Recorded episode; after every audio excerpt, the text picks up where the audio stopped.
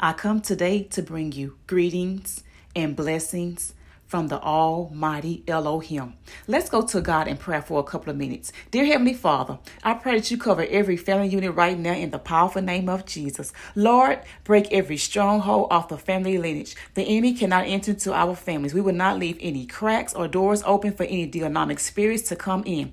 Father, remove the spirit of our mindsets just wanting, Father God, enough just to get by to pay our bills. We serve a big and mighty God that is able to do exceedingly and abundantly above all we can ever act or think, according to the power that works in us. To Him be the glory in the church by Christ Jesus to all generations forever and ever. Now, dear Heavenly Father, we come right now, Father God, covering, Father God, the men of God that might be incarcerated. Give them strength, wisdom, and knowledge to make the right choices concerning their life. Father, I pray there be no bad authority workers, Father God, abusing the men or women of God. I speak God's head of protection, Psalms 91, Father God, to be released, Father God, in every jail unit, Father God in jail cells, Father God, in the mighty name of Jesus, oh God. Father, you bring, Father God, every secret thing to the forefront, Father, where it can be dealt with, Father God, properly in the correct manner. When money, Father God, is put on the men and women of God books, Father God, let the money go, Father God, to the right individual, the powerful name of Jesus. Father, we're praying right now, Father God, for all single parent homes, Father God, that they will not get worried, Father God, in this time and this season.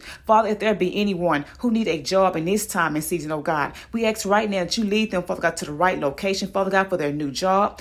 Father God, please give them the, the men and women of God, Father God, the, the job with the right hours, the right benefits, Father God, and salary. In the powerful name of Jesus. Amen, amen, and amen. And we seal this prayer, Father God, with your precious blood, and it cannot be otherwise. If you have any questions or any concerns, please feel free to message me.